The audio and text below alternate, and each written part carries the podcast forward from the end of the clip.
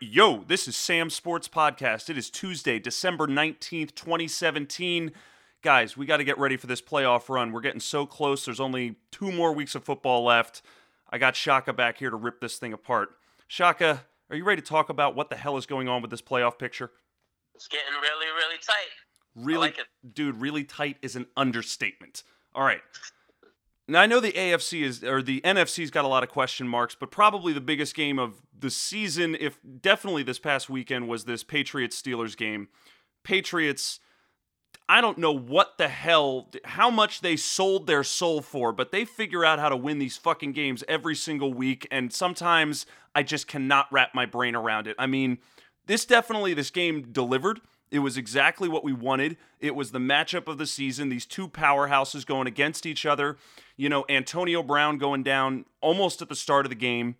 Uh, and and really the the Steelers playing without him for the bulk of the game, and a lot of these guys are saying the Steelers almost played a better game without Antonio Brown because they had to run the ball more, they had to keep Tom Brady off the field.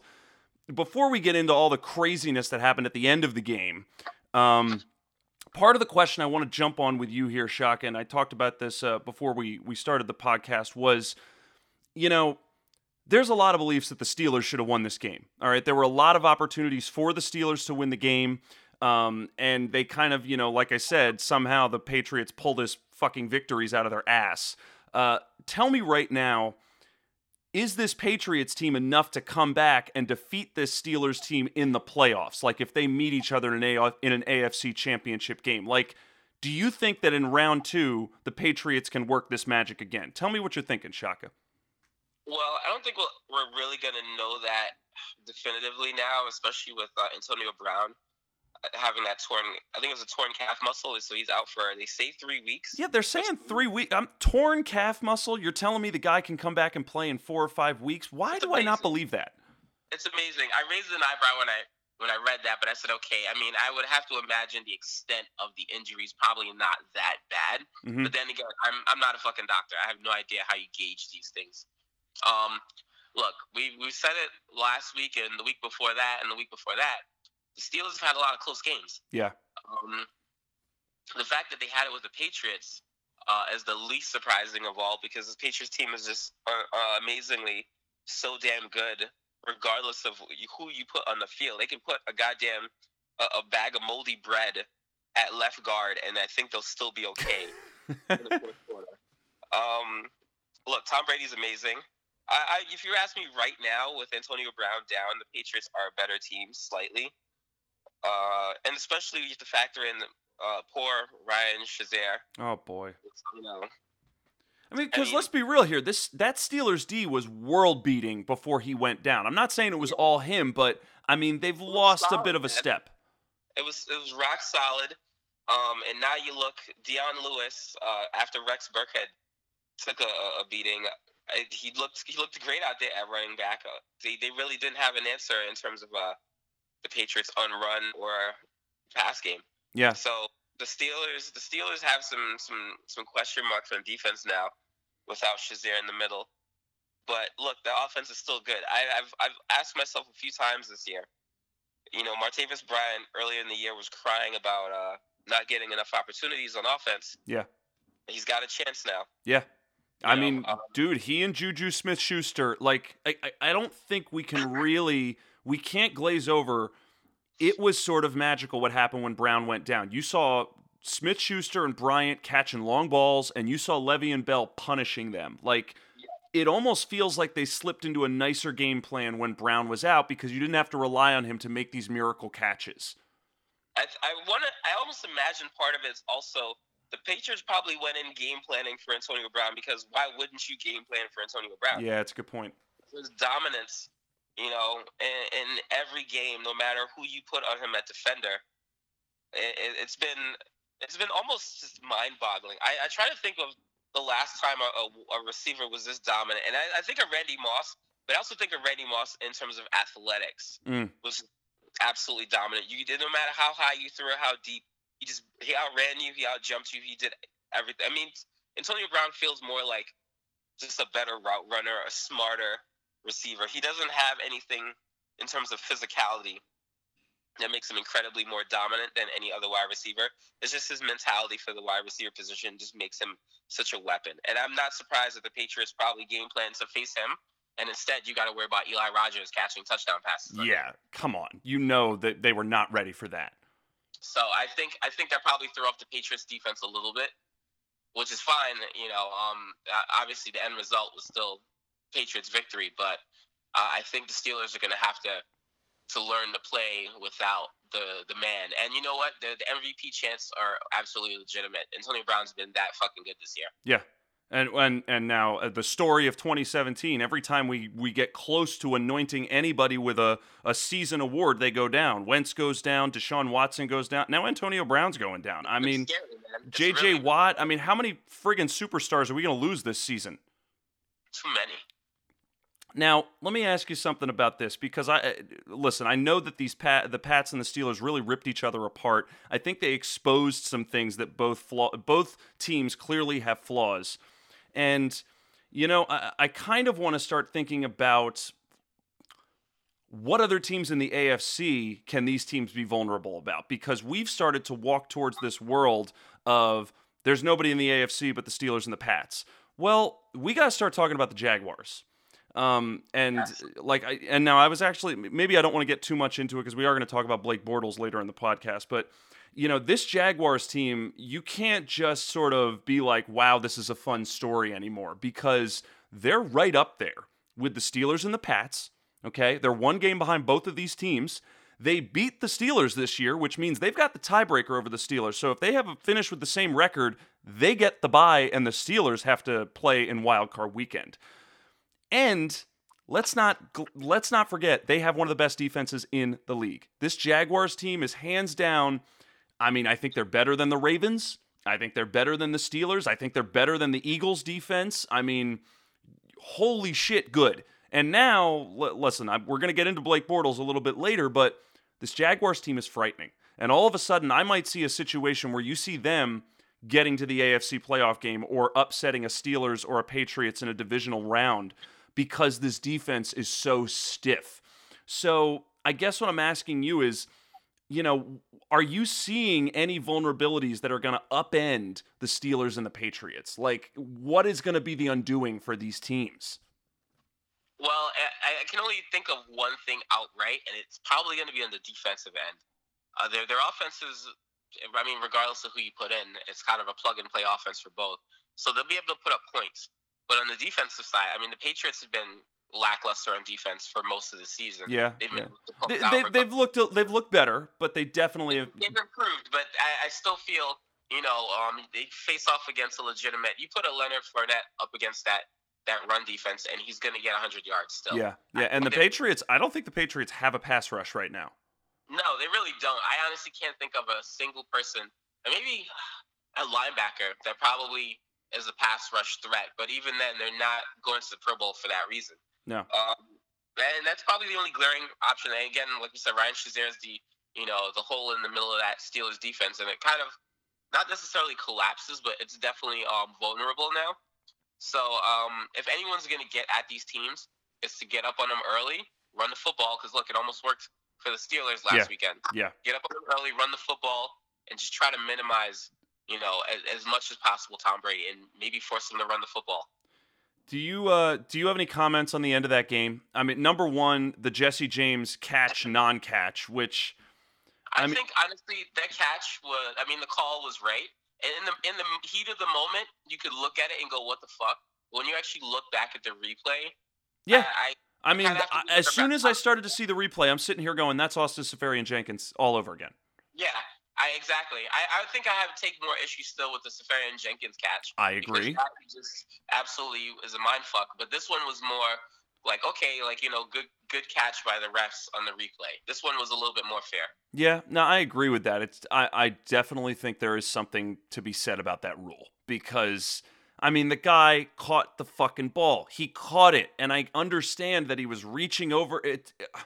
I mean, I get it. I totally get it. But I'm just sitting here going, you've got to be kidding me. How are we still arguing about this? And there's going to have to be something in the off season a little bit more definitive on catches because you wouldn't have this issue with a running back No. you know, in terms of you know losing possession of the football. But why is it so much different for a wide receiver after the catch? Yeah. or not catch? You know, Well, well, and all about like he has to, you know, establish possession and get his feet on the ground and make a football move. I yeah, it has to be something solid that like you implement it, and next season we're not going to be like, oh my god, that was a catch last year.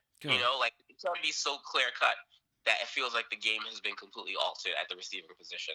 Just just something a little more definitive on those those uh those knee down.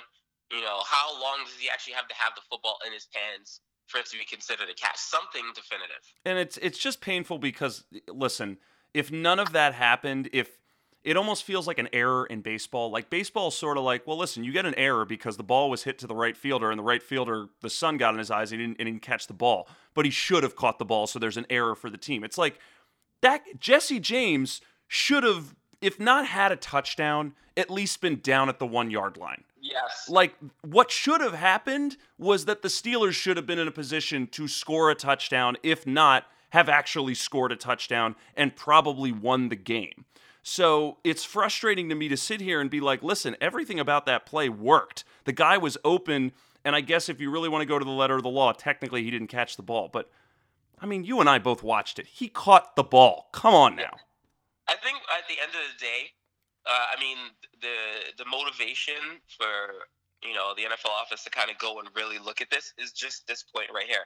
We should be talking about how good of a game that is, not about the controversy at the end. Yeah. we shouldn't have to think about that. We should just watch the game and you know break down what weren't right for the offense and defense, not the rules. And you know, So- something I got to tell you is that in some weird way, the rules and the controversy is kind of stupid, but that rule and that controversy led to what happened after that, which was Big Ben throwing one of the most atrocious interceptions in the end zone to end the game. So brutal. And I mean, like again, you say Antonio Brown was in there. I mean, it's a completely different ball game. But you know what? You don't have him. And I mean, just it was it was kind of rough, but at the same time, it was almost it was almost just cruel, like a cruel, you know, just the universe playing a joke. Like, of course, you guys aren't going to beat the Patriots. Of course, you're going to throw an interception. Oh god! And just like the Super Bowl, that was straight up Pat's Seahawks Super Bowl pass all over again. Ugh. All right, do we need to get off this game? Get out of here. Yeah, please. Let's go to. I'm going to jump right to the Seahawks and the Rams. The Rams statement game going into Seattle, beating the living shit out of the Seahawks. Now the Seahawks are clearly not 100%. They've lost. Seahawks have been dismantled by injury right now. But after seeing my Eagles team go into Seattle and struggle against the Seahawks. I'm still just going to say it, man. It ain't easy to go into Seattle and win a game. So when the LA Rams go in and not just win a game, but put a whooping on the Seahawks, I think the whole league needs to take notice. Um, look, the Rams are Like, uh, can the Rams win the Super Bowl? That's what we're that's what we're talking about right now. when I when I think of the old high, the old um, the high powered offense of old, Mhm. I'm not really thinking about them equating with this Rams team. But goddamn, if I shouldn't really start to, you know, Kurt Warner was Kurt Warner in that offense. Yep. But I mean, you got you got Todd Gurley, who is a man amongst boys. Four touchdowns the other day, man. I mean, I, have to imagine some of this is karma from those bad Jeff Fisher days where he was averaging like you know 65 yards rushing. Mm. 23 carries, 24 carries, and getting absolutely nothing. I mean, this is kind of have to be just redemption in its finest form. And Uh, and I think right now we're seeing Sean McVay is going to be coach of the year. I I mean, dude, It's they hard- had they had like the worst offense in the league last year, and now they're the best offense in the league. This is a 17 point turnaround. I mean, holy shit. It's really hard to kind of go against that. I, I I'm I'm 100 percent in agreement. Like if it's not McVay, I'm just really why not? You know, Yeah, Um, like what are the other coach of the year candidates? Doug Pederson. Uh, I mean, uh, not to. I mean, Belichick maybe, but even then, he's not. near Dude, Belichick's like Gregg Popovich. Every year he should get it, and they're never going to give it to Yeah, him. it should be mentioned. I Doug Pederson also should be definitely in that in that group. I mean, hell, you might also want to say Mike Zimmer. I mean, the Vikings have been shocking the world with Case Keenum and Latavius Murray. Yeah, and you know what? I look at it almost the same way I look at the teams. The standout still has to be the Rams. Just you know, a- part of us at the beginning of the year is like, man, they look good. They look good. Yeah. This is for I mean, And- week one, when they put up 45 points on the Colts, I was sitting there going, is this real? or are they Yeah, just playing the. Colts? Yeah. And I mean, listen, we've seen it happen all throughout the season. I mean, it was a hell until Wentz went down. I mean, that was a hell of a game between the Eagles and the Rams a few weeks ago. And I mean, the Eagles got out of it by the skin of their teeth, but that was still a close game, and they still put 30 plus points up on that Eagles D.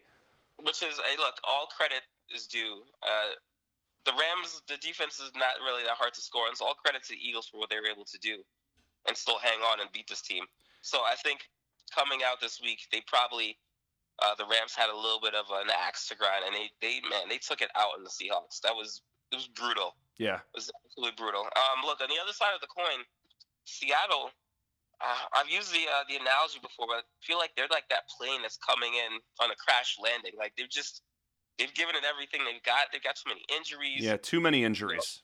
They're cutting guys. It's just like they're out of gas. It's not, so much more than they're out of gas. They're just out of parts. You can't put anything else in this fucking thing to keep it together. No. And and listen, uh, can we I know they're still in the hunt, but I mean, are they done? It's just uh, the I mean, question. they're, they're like, playing. They're going to Dallas to play the Cowboys this weekend. Like, who wins that game? need- yeah, the scenarios they need to actually still have a playoff shot. It's just it's grim, man. I mean, listen, they're they're playing the Cowboys, and Ezekiel Elliott's coming back. yeah, he's back. I mean, which is, I mean, mind-boggling to think, given everything that's happened this season with him fighting, you know, the NFL and Roger Goodell, but he's he's he's cleared to play, and the Cowboys are still in the playoff hunt. Um, so If you had to pick the Seahawks or the Cowboys to make the playoffs, who would you pick right now? Have to go with the Cowboys on the sheer on the sheer fact of attrition. They still have uh, you know personnel, and look, Ezekiel Elliott and playing with Prescott. Yeah. I, I think we're going to see Prescott at his best. He's he's looked. I mean, uh, it's a different team with Elliott in the personnel. backfield. They just draw. Yeah. They draw so much. He draws so much attention. He gives Prescott so much time to function. I mean, they really are a different team with with Elliott on the field. Vastly a, a difference. I, I think they're going to come back revitalized. Look, we never said this Cowboys team was bad. I, I think um, we're all just amazed at how good of a combination, a good one-two punch, uh, Elliott and Prescott have been. Mhm. And I'm, I'm not surprised to see um, that they return to form. Uh, and look, I'm sure they probably have a grudge somewhat against Goodell, you know, in terms of uh, scrambling the season for him. So I expect them to come out and, you know, punch anyone that they face in the face. And just, uh, I, I think they're to be like one of that, that kind of uh, surprise team in playoffs. They might knock a few guys out. Now, looking at this playoff picture for the NFC, because you know I think what's pretty true is this whole this NFC is wide open. Okay, you had the Eagles and the Vikings at the top of the NFC. Both of them are essentially going in with backup quarterbacks. Then you've got the Rams, who are essentially this upstart team that's shocking the world. You've got the Saints, who are, uh, you know, a little bit of old, a little bit of new. You got Brees with Kamara and Ingram. And then you throw in the Panthers, and then you've got the mystery six spot, which is going to be the Falcons, the Cowboys, the Lions, or the Seahawks. Yeah, the Detroit Lions are still in the mix. And I got news for you the Detroit Lions hold the tiebreaker over the Cowboys and the Seahawks, if you want to really think about that one. That's disturbing. Um, So part of my question is who the, who the hell's going to get this sixth seed, and who is the team you don't want to face? Because right now I'm starting to feel like the team I don't want to face is the Rams because they've got the D and they've got the offense. The Vikings, I think the Vikings is a frightening, frightening defense, but I do think that they can be slowed down on the offensive side of the ball, and that's where you can kind of get at them.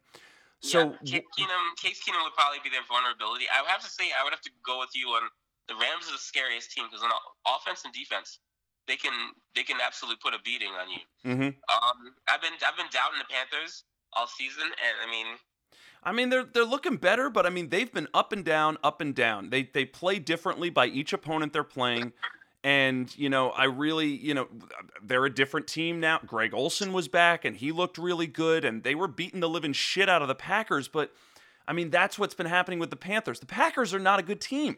You know, it, you kind of get a little deceived when you see the Panthers kind of put a whooping on them. I mean, the Panthers had a very impressive victory against the Vikings last weekend, and you remember the Panthers winning a last second, you know, beating the Patriots with a last second field goal.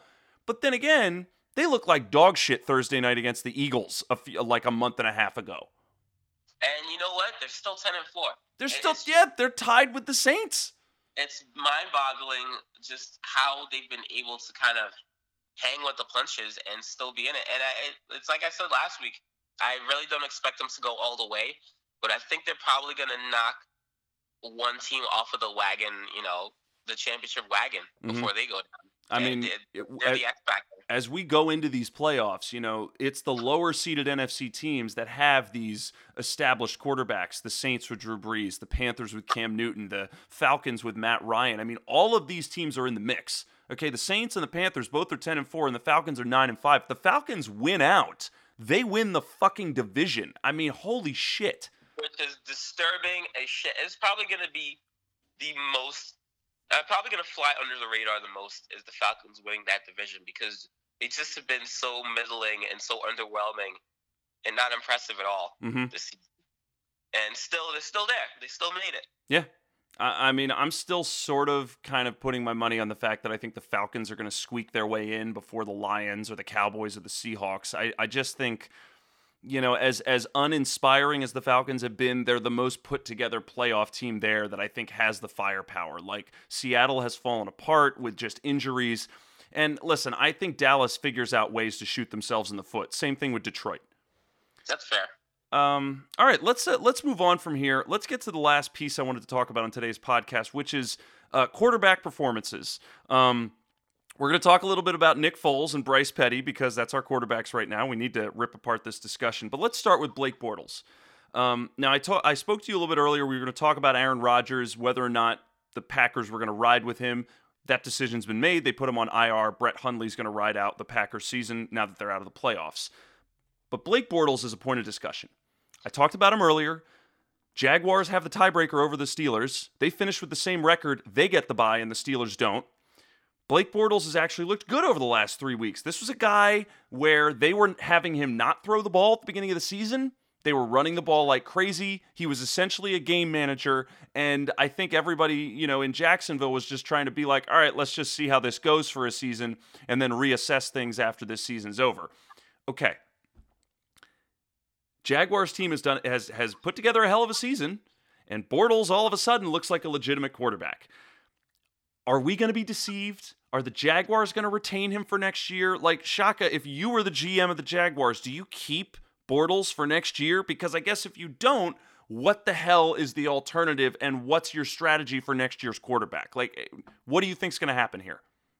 Well, Bortles has put the Jaguars organization in a very precarious uh, position right now.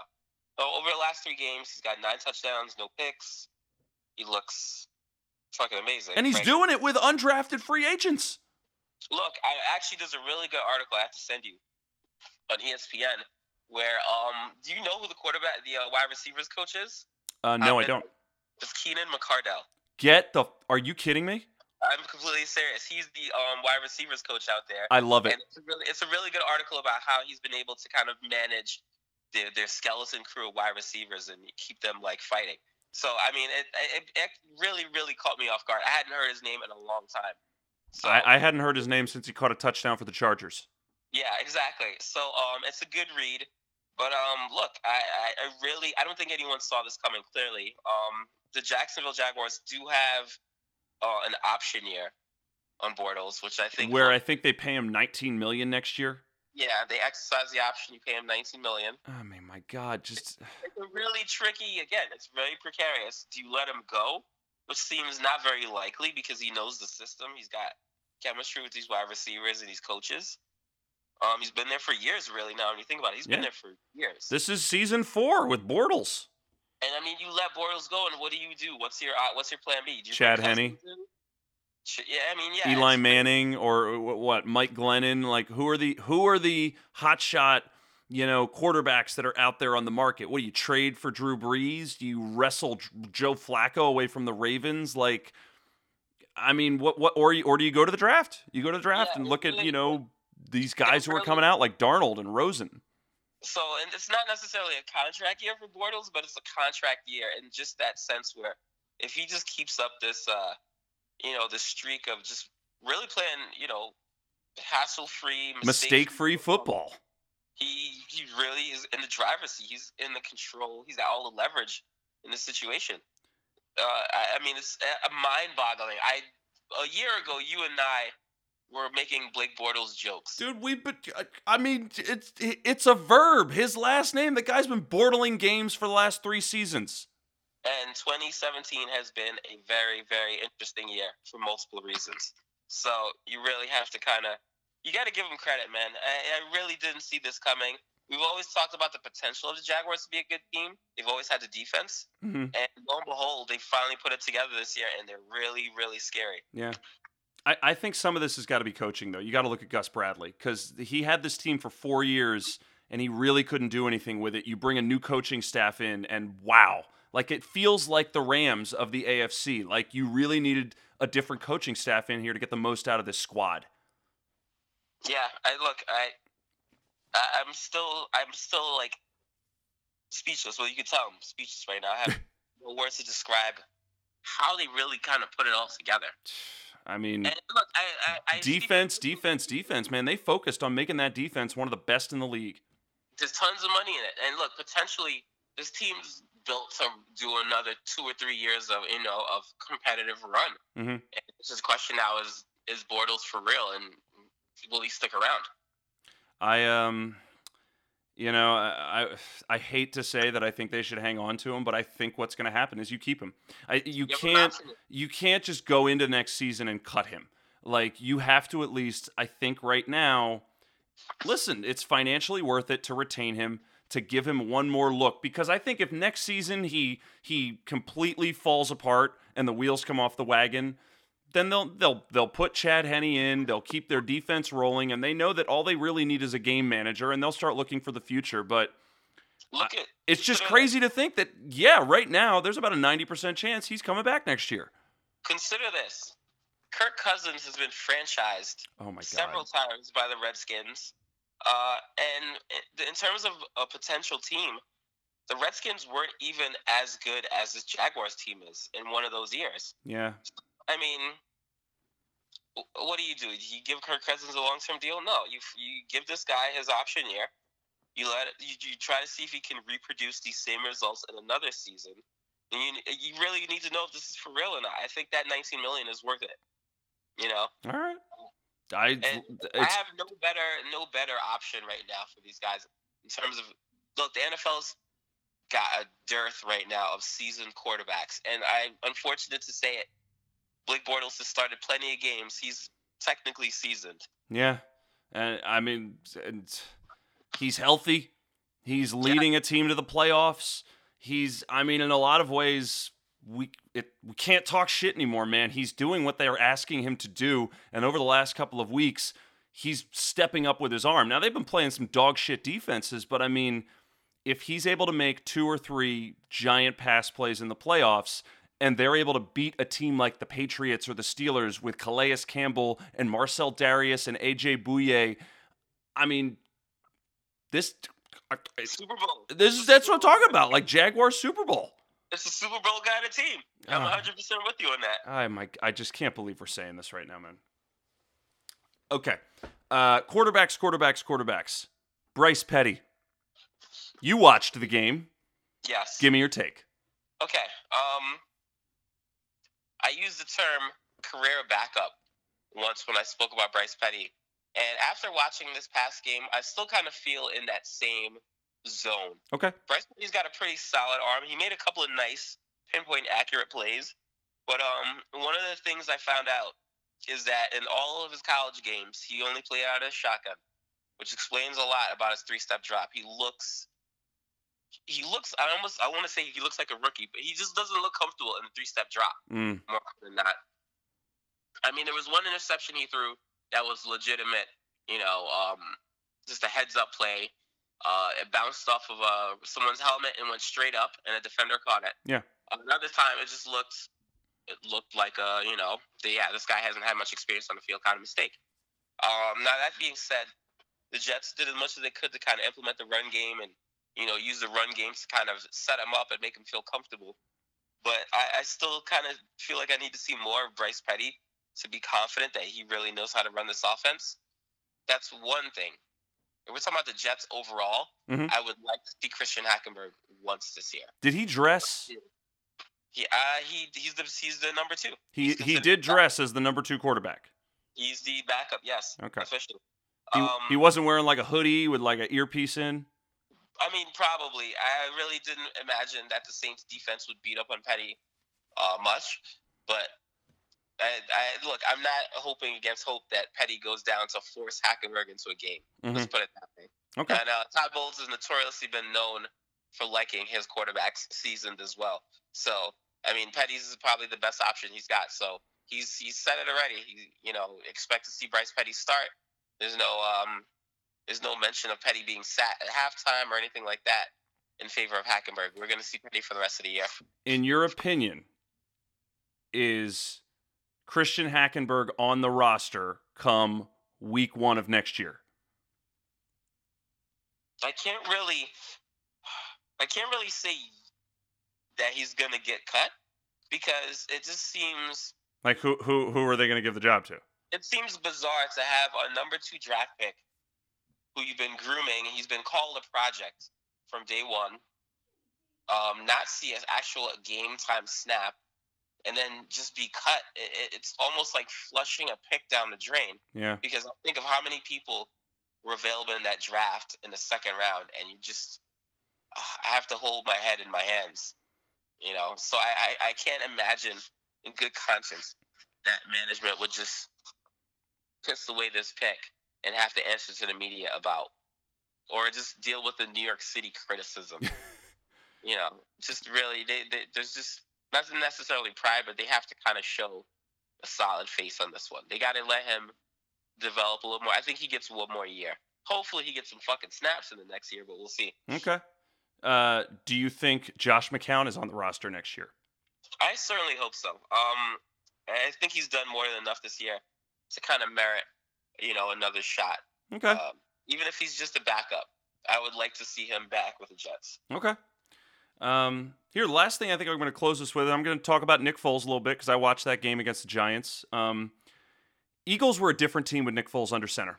Okay, this offense was different. He is much less mobile than Carson Wentz. He is a pocket passer. That guy gets back there, he goes through his progressions, and he makes the pass. If they're covering uh, all of the receivers, he's going to throw a pass and it's going to be incomplete. Um, so there was much more of a start and stop to the offense because as soon as things would get going, there'd be an incomplete pass. And also, many instances where they were hiking the ball with like 17 seconds on the play clock. You know, there's really much less audibles, there's much less sort of checking of the defense. Like, I don't think Foles can process as much as Carson Wentz can. Um, I was expecting, now at the same time, he takes shots down the field. All right. Now, not that Carson Wentz doesn't, but there was much like you look at his yards per attempt, man, he was going for it. First down plays, he was throwing balls 15 yards. He was throwing balls 20 yards on second down. Like he definitely is not afraid to take shots and to get chunk yards. Like the, it became much more about chunk yardage with this Eagles offense, you know. Uh, the run game I thought would be featured more, really wasn't featured more. Um, they again they was it was much more about chunk yardage and it kind of felt a little bit like Chip Kelly's offense sort of this fast moving up tempo you know long passes but yet you know if it's sort of like if one play doesn't go their way the whole drive just falls out from underneath them. Uh, and something else I really need to highlight here is Foles didn't do a bad job you know, he is definitely not a backup quarterback where you fall off a cliff. Like, uh, I'm thinking of, you know, like when Jay Cutler went down in Chicago and like Caleb Hanie came in, like, you know, or Carson Palmer goes down and Ryan Lindley comes in. Like, you know, those are guys where, holy shit, this guy can't even play quarterback and the team is just helpless. That was not the case with Foles. You got to give him credit. He is competent. He can make passes. He he's good at deci- you know he can make good decisions. He wasn't throwing picks. But we look at the stats and he threw four touchdowns the other day. Wow, holy shit, four touchdowns, no interceptions. You need to also think about the fact two of those two of those drives started in the red zone, okay? There was an Eli Manning interception where they got the ball on the 20-yard line and Nick Foles throws a touchdown. Then there was a a blocked punt where the Giants are punting the ball, the Eagles block it and they get the ball on like the 12-yard line, touchdown pass from Nick Foles. So there's a little bit of an inflation with some of his stats. But I must say, he wasn't the th- he wasn't the story of this game. The story of this game was the Eagles defense. They looked like shit. Okay, the Eagles defense played uninspired football. I was sitting here with Campbell, my wife, saying, um, this defense is not playing well. They don't play they don't look like they're going with passion. They were missing tackles. I mean, they really needed to take a long hard look in the mirror because I feel like they were hung over after the Wentz injury coming into this game. I mean, Eli Manning threw over 400 passing yards on these guys, and, you know, he was really able to kind of bring them back and drag them back into the game. The only way the Eagles win this game is because they were playing the 2 and 12 Giants. Because the Giants kept making mistakes that, like, the Eagles were able to block an extra point. The Eagles, you know, at the end of the game, the Giants are losing by two points, and the Eagles are able to block a short field goal by the Giants. I mean, the Giants are just so damn bad. They've got problems across the board that they figured out a way to lose.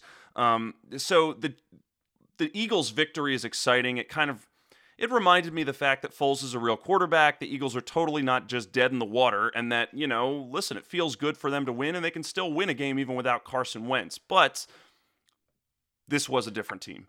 And that defense has really got to take them a long look in the mirror and play better than the way they did. Because if they play the way they did this past Sunday against the Giants, they're not going anywhere in this playoff race. okay, those are my thoughts on Nick Foles, some of what I saw. Shaka, any particular thoughts that you had on Nick Foles? Any questions you have for me? Well, touching on what you said there, um, where it looks like very much like a Chip Kelly kind of offense. Uh, I said last week, I was like, if you want, if you want Nick Foles to come in and feel comfortable, you got to put him in a comfortable position. And he had his best season as a starting quarterback under Chip Kelly. Yeah. I think they, they, they put him in the best position for him to succeed. And yes, he doesn't have the kind of footwork that um, a Carson Wentz would. But he's still got a great arm. I fucking hate seeing quarterbacks with gloves on when they throw the football. so, I don't know why I get so worked up about it, but I mean, he he made some pretty good throws, gloves or not, uh, overall throughout the game. And also, you know, credit to the Eagles receivers uh, who really stepped up, right down to Burton. Mm-hmm. Uh, great job of just uh, just getting themselves open, giving them opportunities to make good plays. I actually think the Giants probably, at least on offense, played one of their stronger games. I don't know how much of it you want to throw towards the Eagles defense. Fine, I can understand why you're upset. Mm-hmm. But I thought Eli, I thought the play calling was a lot more. Um, I agree. Aggressive. It was. It was. I feel like you can already feel that Ben McAdoo is not running the team because I thought the Yeah. play calling was very uninspired when Ben McAdoo was re- was leading the Giants. I particularly remember one play um, where they ran a motion with uh, Evan Engram, and he actually ran the football for 14 yards. I, I, I was my eyes bulged because I just did not see that coming. But when you look at Evan Engram's build, you know it's entirely possible that you can run some of those type of plays the same way that um, the Seahawks do with their wide rec- wide receivers. Uh, Mhm. in that um, I, I think the only probably mistake on the Eagles' defensive side was that one big gain um, that they gave up to Sterling Shepard on Yep. the sideline. Yeah. Really bad tackle And, and, and again, broken tackle. I thought that was a pretty, um, uh, you know, just a bad defensive play. But besides that, I mean, I think the Giants they played a little bit more inspired. Also, mind Sterling Shepard's been kind of he's missed like maybe three or four games this year with migraines. Yeah. He hasn't really had a chance to be on field with Eli, uh, really for much of the season. And he's a talent, man. He's re- like, listen, Odell, Brandon Marshall. Yes, Brandon Marshall's not going to be around next year, but Odell will be around. But I'm telling you, man, if Odell's getting double teams, you better watch yourself. Sterling Shepard is going to get some touchdowns. It's legit. And that young guy, Tavarres King, I mean, he just looks so undersized for that position. There was a player I remember watching in the University of Miami who was super fast. I think his bro- actually, you know what? I think it was Santana Moss's brother, um, Sinorice, Mm-hmm. who uh, actually got drafted, but he was so small. Like, you know, Santana Moss was undersized at wide receiver, right? Yeah, yeah. His brother was like him, except like 20 or 30 pounds lighter. Oh wow. Yeah. I'm sure he was I- I- fast. I look at Tavarres King and he's the same, you know, the same kind of build, and he's just, I mean, he's he's had a few games in the uh, in the NFL where he's made some big plays and had some big touchdowns, but uh, it's just laughable. This is like what the Giants team has fielded versus what they started off the season with, just Um, this lineup of just killers at wide receiver, and now it's just, you know, I mean, there's such a shit. I just did not think the Giants were going to fall this fast, this far, this fast. it's just a graveyard shift of players on that team right now. All right, man. I think we got to get the hell out of here. We um got to get ready for this week 16. Got to get ready for Christmas. Merry Christmas, everybody. Hopefully, you got all Merry your Christmas. your Christmas shopping in. Um, but listen, we got to enjoy the holidays as well. As much as we're going to stuff in the, you know, we've been talking about the playoff picture. We're curious how it's going to look. We didn't even get into the fact that the friggin' Tennessee Titans and the Buffalo Bills are currently in the playoff picture right now. Tennessee Titans are the most the shittiest goddamn team I've ever seen that is actually going to make the playoffs this year. I don't know what happened to them. Like this is the same team as it was last year, and they're just they're just not good at all. Dude, when I talk about inconsistency, the Panthers being inconsistent, uh uh The Tennessee Titans are the team that takes the cake when it comes to inconsistency, man. They couldn't even beat the Niners the other day, and Jimmy G is starting to turn some heads in San Francisco. Three and oh. zero. 3 0, baby. All right, guys, we're getting out of here. Enjoy this week's slate of games. As I always say, subscribe to Sam Sports Podcast on iTunes, Stitcher, and SoundCloud. Like my Facebook page, Sam Sports Station. Follow me on Instagram at Sam Sports Station. Follow me on Twitter at SmithFaceJones. Email Shaka and I with any mailbag questions or just to talk trash with us at samsportstation at gmail.com.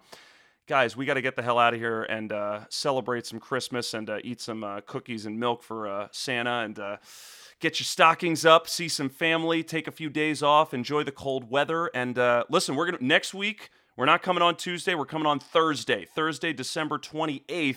We're going to take a few extra days off for the holidays to see some family and uh, digest week 16. But we'll be back to talk about the playoff picture on Thursday. So enjoy yourselves, enjoy the holidays, and uh, we'll see you on Thursday. Take it easy, guys. Bye bye. Happy holidays, guys. Enjoy the games.